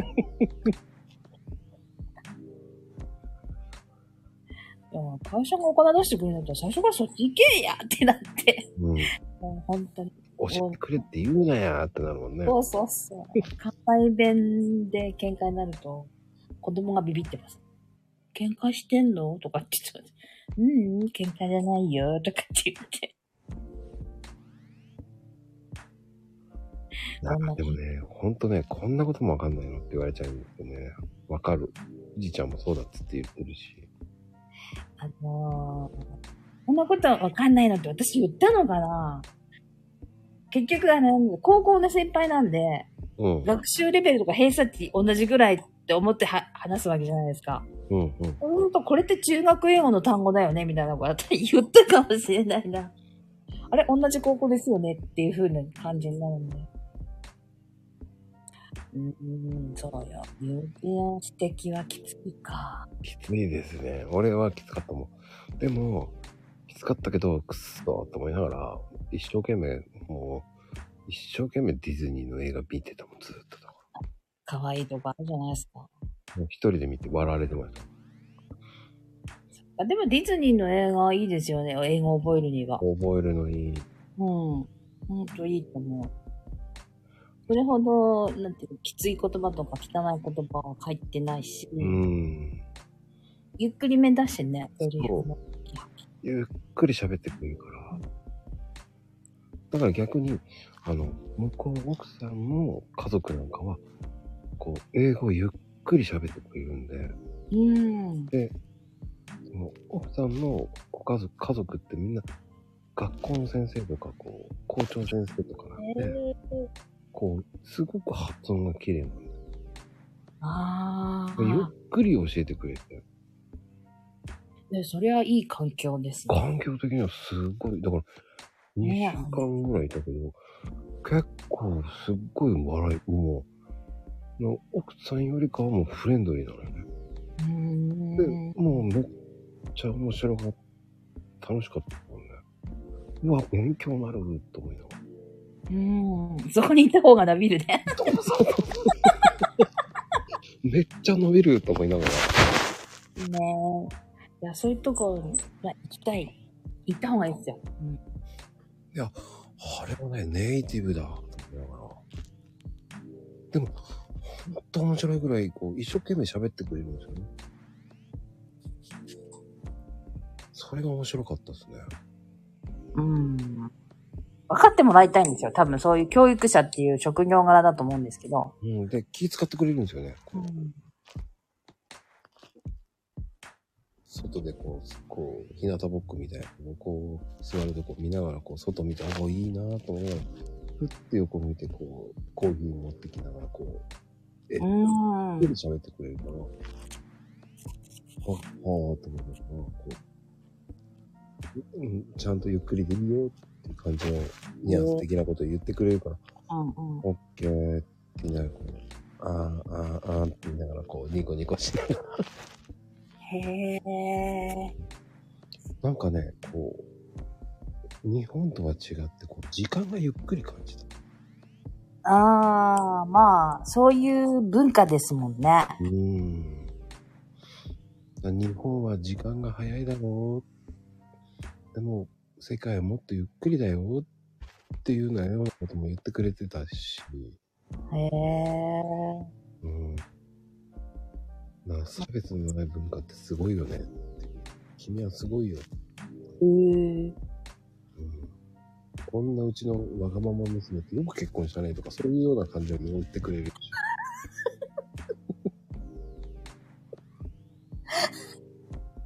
それね、うちの父親が旦那に言ってましたわ。お盆かなんかで、実家にご飯食べてる時に。すいませんね、こんな娘で。で、私がいる前で、あれ、二人とも酔っ払ってるからですね。いやー、大丈夫です、みたいなこと言う。返事してたから、なんだこいつは、と思って。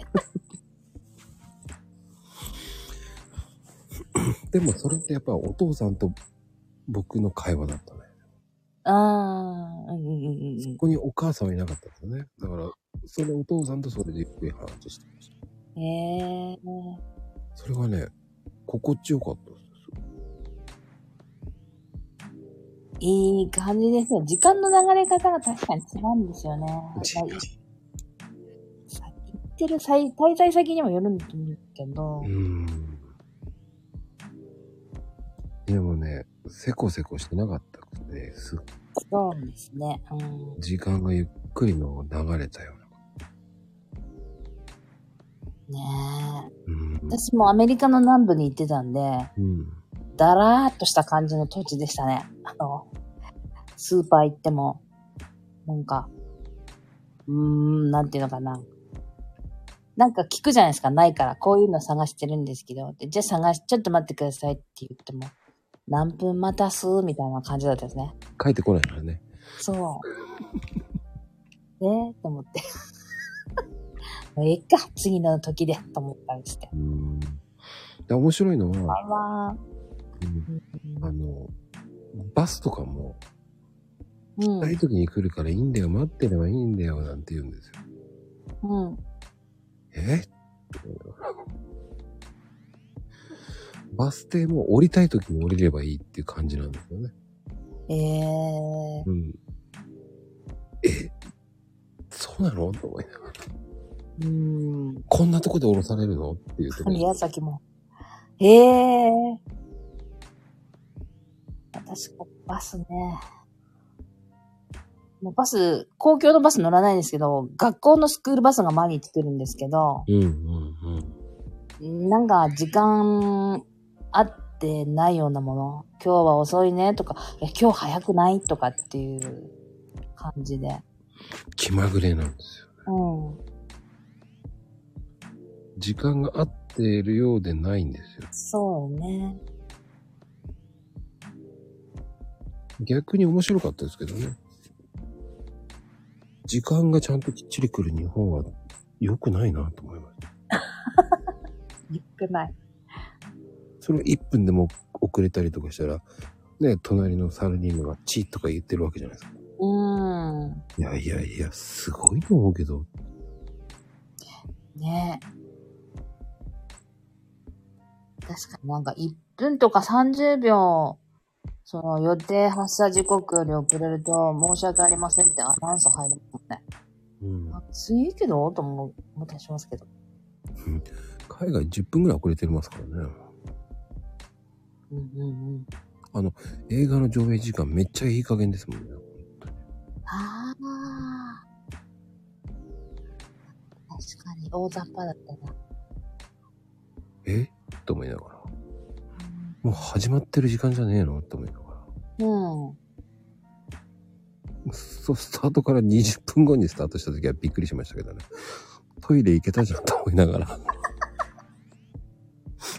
一回だけ行ったんですよ。それを、学生の時に留学した時にホームステイが3日間だけあって、うんうん一般家庭に入るんですけど。そこのステイ先の子供が運転する車で映画館行って、えっと、16歳から運転できるのかなうん、そうですよ確。か16になったばっかりの息子がいて、うん。その子が運転して、その子の男友達何人かと行くってなって、それも夜って言われて、うんうん。えー、私の方が運転うまいぜと思って、めちゃくちゃ怖くて。で、遅れたんですよ、結局道間違えたかなんかで、予定の。でも始まってなかったですよ、やっぱり。うん。適当なんですよ。うん。で、いいの？っていうぐらい。僕はね、何回も見てるんですけど、やっぱりね、きっちり始まったことない。うーん。最大待ったら1時間だ。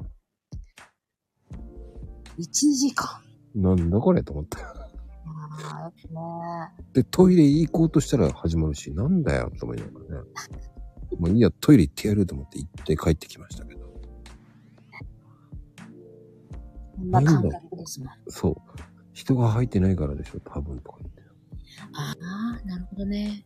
うん。予定の人数が入んないとしないんだよ、と。うんそっか、やられた、と思いながらね。ああ、ビジネスって感じだ。そうであ面白いですよね。そういう国柄っていうのは。うんうんうんううん。ん。うん、ままあでも、さまさん的にはこう、今日聞いて、めちゃめちゃ面白い体験聞かせていただいたんで。めちゃくちゃ他にも体験ありますよ。私のノート読んでくれたら殺されそうになった話も載せてますから。あそれは見た、見た、見た。見ました？うん。死ぬんか、ここでと思いましたもんね。いや、でも、それはわかるよ。ありました？アメリカ。アメリカですか？いや、もう、いろんなとこ行ってますよ。そうか。うん。拳銃向けられるって話ありましたし、うん、うん、うん。息子が定額ですって言われて、おいおいおいおいと思って。え？そういうのって押し付けられるの一方的にと思って、うん、うん。こっちの意見聞かずみたいな。ちょっとあの、それで私、カチンと来たので、えーっと、領事館があったんですね、ジョージア。うん。ジョージアの領事館、日本領事館で、あの、地域ごとに無料英語ボランティアっていう人がいて、その人と通じてて、ちょっと、その人に助け求めようかなと思ったら、一応意に申し立てはしたいっていう旨のことを書いたら、うん日本語でしか、そう、英語で伝える自信がないので、日本語の通訳立ててほしいって言ったら、その人が来たんです、ちょっと。連絡取ろうと思ってたんですよっていう感じで。で一応意に申し立てのことをやったんですけど、うん。定額10日間って言われたのを3日間減らせて7日間になっただけですね。結局定額って言われて、なんだと？とかと思ったんですけど。かん、それも小学校2年生ですよ。中高でなんか不良み、日本だと不良っていうかタバコ吸ってとか、なんか喧嘩してとかじゃなくて、ちょっとまあ、それは文化の違いなんだけど、お尻をパーンって叩いたらしいんですよ。男子トイレの中で。うん小学校2年生だぜ、と思って。そんなこともするわいな、と思ったけど、そう、そこはダメなんですよ。そう、そこがね、プライベートゾーンにタッチしたので、って言われて、はぁと思って。うんうん、そこからですよ、なんかいろいろ。で学校一週間休んでって言われて、えーって思って、まあそれで、日数を減らしてもらうだけしかできなかったけど、みたいな。うん、うん。いや、でもね、あれはでもね、本当に気をつけなきゃいけないんですよ。ねセクハラになりますから。その、同性、男の子同士でもそうなんですって。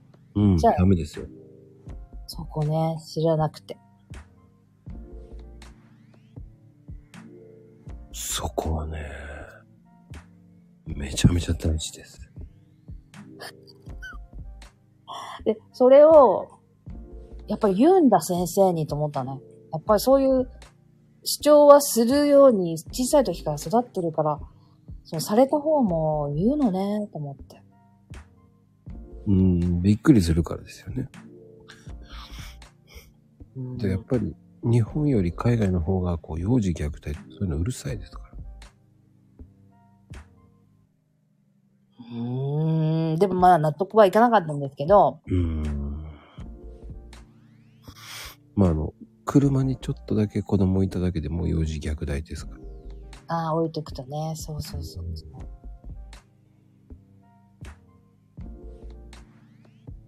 捕まるね。うーん。いやーでもマジで面白いな、サモさんって。面白いですかね？いや、面白いなんかね。面白く喋るのが上手なんじゃね？って言われるんですけど、別に面白くしようと思って喋ってないんですけど、うん、うん。あることをレポートしてる感じで喋ってるんですけど、いやー、全然、その、性格もすごく面白いし。性格、性格。うん。その、なんつったらいいんだろう。表裏がないなっていう。うーん。男前？うん。竹を分かんない人っていうか。うん。でもなんかね、正義があるからいいな。ありがとうございます。うんだから僕はもうこういう、こういう方に英語を教わりたいなとか思うよね、聞いて。ああ、でもね、合わない人には全く合わないみたくて、すぐ、いや、もう、その無料の体験の時に、あ、いやもう、こうですって言われる時あるから、あ、じゃあもうここの印象だけで、好感度ゼロだったのねって、わかりましたみたいな感じで。そうね、合わない人いる。うん。でも、100人いて100人が会うと思わないし、うん、確かにね。だって、僕の番組だってそうですよ。僕も特殊ですから、そんなに人読ん見てないですもん。聞いてないです。え？そんなに見てないです。うん。そこまで人気ないですから。人気ありますやん。いや、サマさんの方が人気あると思います。いやいやいやいや、私だって、全然人気じゃないですよ。なんか何ですかね、これ。好き、私のこと好きだったら、来てくださいみたいな感じにしといた方が、後腐れなくていいよねっていう生き方してるんで。なんだこの説明の仕方。わかります？この意味。うん、わかるわかる。なんか、なんで、いやいやだったら、どうせ長続きしないですもんね、みたいな。だったら、全然最初からノーと言ってくれれば大丈夫です、みたいな。うんうんうん。僕もそう思います。ねねうんいや、これ若い時からこんなんなんじゃないんですよ。いろいろこう経験してきて、今のこの時点でこういう考えに行き着いたみたいなところがて、若い時はそれはいろいろ、いや、こうするとこういう風に見えていいかな、みたいな行動は取ってましたけど、あの、しんどなったっていうのがありますね。うんストレス体に出たりするじゃないですか、やっぱり。うんうんこんなの続けてたらもう体なんかあっても足りなくなるっていうのが分かってるんで、こういう生き方でいいか、みたいな感じで。そうね、若いことは悩むの。それがでも若さみたいなとこあるけどね、悩むの。うん。うんうんうん。まあでも、いやでも、若い時は悩むよ。ねえ、今の、悩んで、悩んで、悩みまくってから、その、その道がなんとなく開けてくるわ。そうで、悩んだ結果が今あるってことですね。そうそう。そうそうそうそう。だって、思うようにいかないのが人生なんですから。うん、確かに。それをいかに楽しむかですよ。そうね、そうそう。残り時間少なくね。いや、そこは、まあ、それ、物理的にそうなんですけど、うん。でも楽しもうぜっていうところですかまあでも人生100年と思えば、そろそろ折り返しかもしれないわね。って思うかもしれないけど、笑顔でいってらっしゃいって言ってくればいいんですよ。僕はそう思いますよ。あゆみちゃん。さあ、そのさ、折り返しっていう言葉使うじゃないですか。うん。私はね、折り返すんじゃなくて、一本線でザーって終わりたいんですよね。折り返すっていうことは元の方に戻るっていう日本語じゃないですか。ああ、そっか。まあ、あと人生は分岐点人生、分岐点じゃないな。中、中華点、通過点だね。言い方ね、そういうことか。うん。それなら大丈夫です。あのね、10年は生きられたらいいって言うかもしれないけど、大抵そういうふうに言う人は2、30年生きるんですよ。生きる生きる。うん。だから、10年は生きたいなと思ってる人は、生きるように努力するじゃないですか。が、うんサプリ飲んだりとか、運動してみたりとか。うん。だから結局10年生きれるんですよ。そう、意外とね。ね、そうそうそう。そうなのよ、まゆみさん。気がつくとおじいちゃんになっちゃったわ、とかね、なるからね。なんかね、好きなようにやってますとか、好きなものだけ食べてきゃ幸せなんですっていう人はコロって言っちゃうんですよ。うん。私どっちかというと、そっちの方です。好きなものを食べて飲んで、好きなことやって、毎日終わればいいなって思って、うんうん痛い、痛い思いを長い期間すんの嫌だから、うん。うんうんなんとかななりたくないんだよね。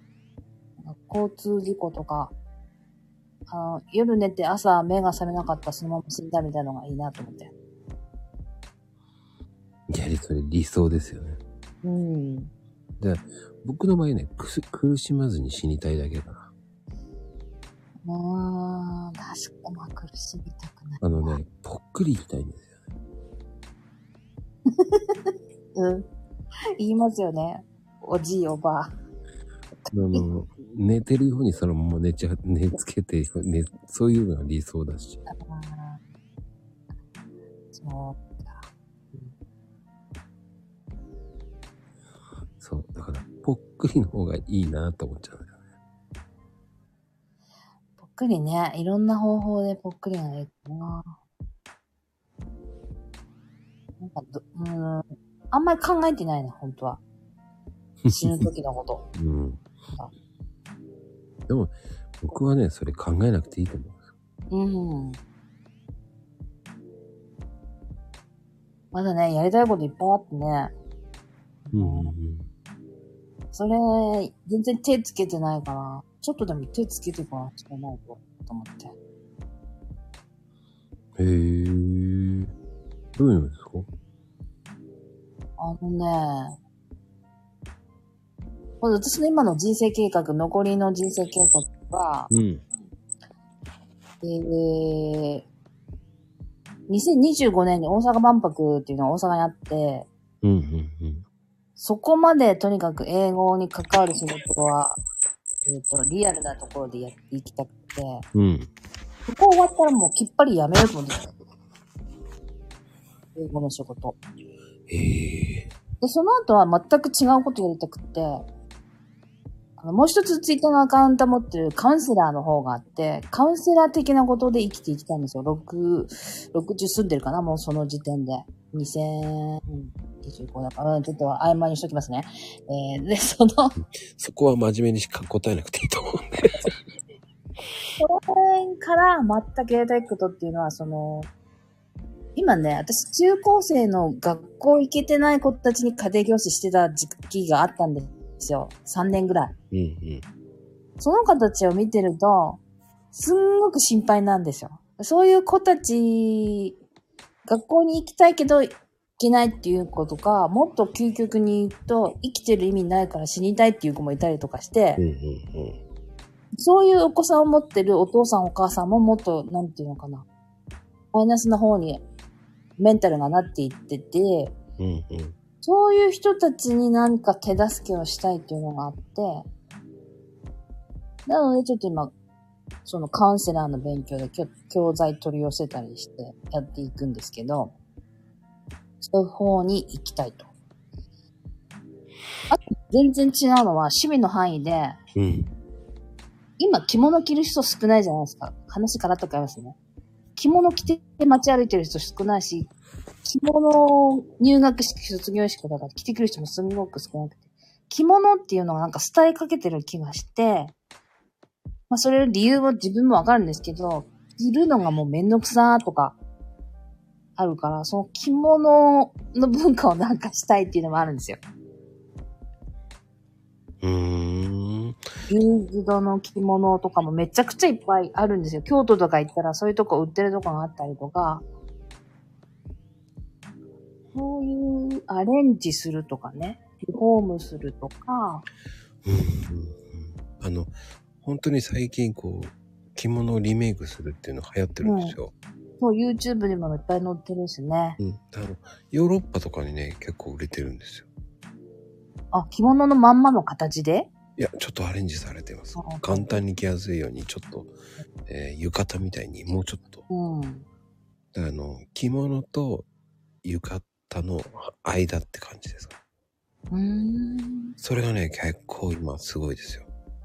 へえ。うん浴衣なの気がする。で、それでね、なんかもう着るのがあれだったから、その、小物に変形させるとか、着も、着るっていう感覚じゃなくて、着物の生地だけでも生き残るというか、うんうんうん。違う方向性で伝わらないものかな。それ国内、外に向けてでもいいんだけど、若い人たちが全然ノータッチ触れてないから、まあそういう人たちにも、みたいなす。すごくいいことだと思いますよ。なんかね、まあ方向性としてはそんな感じなんですよ。素晴らしいと思いますよ、本当。できるかできないかわかんないですけどね。なんか思ってた方が、思ってれば、そういう風に体が動くじゃないですか。あの、一番いいのはね、口に出すことが大事です。あ、そうですね。言いますもんね。口に出すことで言霊になり、それが、えーインプットされていくので、そこ、それに向けての行動をしていきますから。ね知らず知らずにそっちの方に誘導されちゃいます。そうやって、またどっかで喋ります。このこ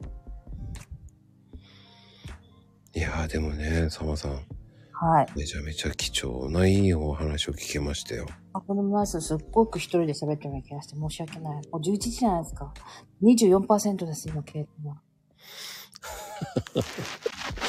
いやでもね、ここまでね、真剣に二人でこんな時間まで話したの久しぶりだもんだ。本当ですか。うん。やっぱね、すごく真面目でいいと思う。え、真面目にしてるつもりないんですけど、なんか、真面目って面白くなくないですか？いいよ。本当ですか？うん。あ、まゆみさん、ありがとうございます。聞きたかったのに。じゃんじゃん喋れますよ。あ、じゃあ、まゆみさんなんか番組やってないですか？ゲストで呼んでください。今日も笑顔でいってらっしゃいっていう番組やってますよ。えっと、あれですよね。ライブじゃなくて、あの、収録したものなんでしたっけ？あのねってやってますよ。あの、聞いたこと何個かあります。今日はね、こんな感じだったのよ。またモノマネしてるし。そうです、そんな感じですよね。ス話すスピードもゆっくりめですもんね。確かに。ずっと独り言言ってるだけだけどね。その先に、あの、面白いこと言ってますからね。たまには最後まで聞いてみてねって言ってますから。ごめんなさい、最後まであまり聞いてないかも。私もね、スタイフをどうやって使おうかなって今模索中なんですよ。人のとこ聞きに行ってるだけになってるアカウントなので、文化がどうやってこれを使って発信していくかっていうのを模索中です。うん。いや、でも良かったと思いますよ。こんなに、えっ、と、ね、サマさんの裏側を聞けたし、裏側、裏は表でもないですよ、私。いやいや、やっぱりその、ちょっと男性っぽいところが見えてたけど、ああ、母親から男に生まれるべきだったねって言われて、うん。でもそれがもう結局いいことだと思うし、あら、うんそうか。もっと伸びると思う、これから。伸ばしてください。皆さんの力でって、ね、なんだこれって。いや、でもね、好きなことやってれば多分、見てくれてる人がいて、あのうんうん。てくれる人がいたら、なんかその人がまたなんか行動してくれたりするので、なぶれないことですよねって思ってるんです、最近は。最近思ってることは。なんかね、そう思ったのは、子供が中学生ぐらいの時ぐらいからう、ん親がブレてちゃダメだと思ったんですよ。うん。うん。で、親の部分だけブレなければいいのかなってその当時は思ってたけど、あ、もう自分っていう人間の生き方がもうブレたらダメと思って。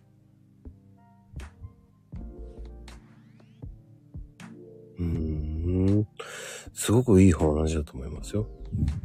でね。だから、皆さん。自分一人よがりかもしれないんですけど、いやいやいやいや、全然。こうやってね、皆さん聞いて、こう、参考にしてもらうといいですし。ブレちゃう。いや、ブレてもたまにいいと思います。あの、私も全然あの仕事とかもブレますけど、なんていうかな。今、仕事をもらう立場なので、うんうんうん。えっと、この人はこういう人っていう固定のなんかイメージとかをつけとかないと、あれ、こういう、あこういう人だな、みんなでブラブラあちこち行ってると、任せられないや、みたいに思われたら、ね、仕事をする面ではブレないようにしてるんですけど、家族とか家の中じゃブレまくりですけどね。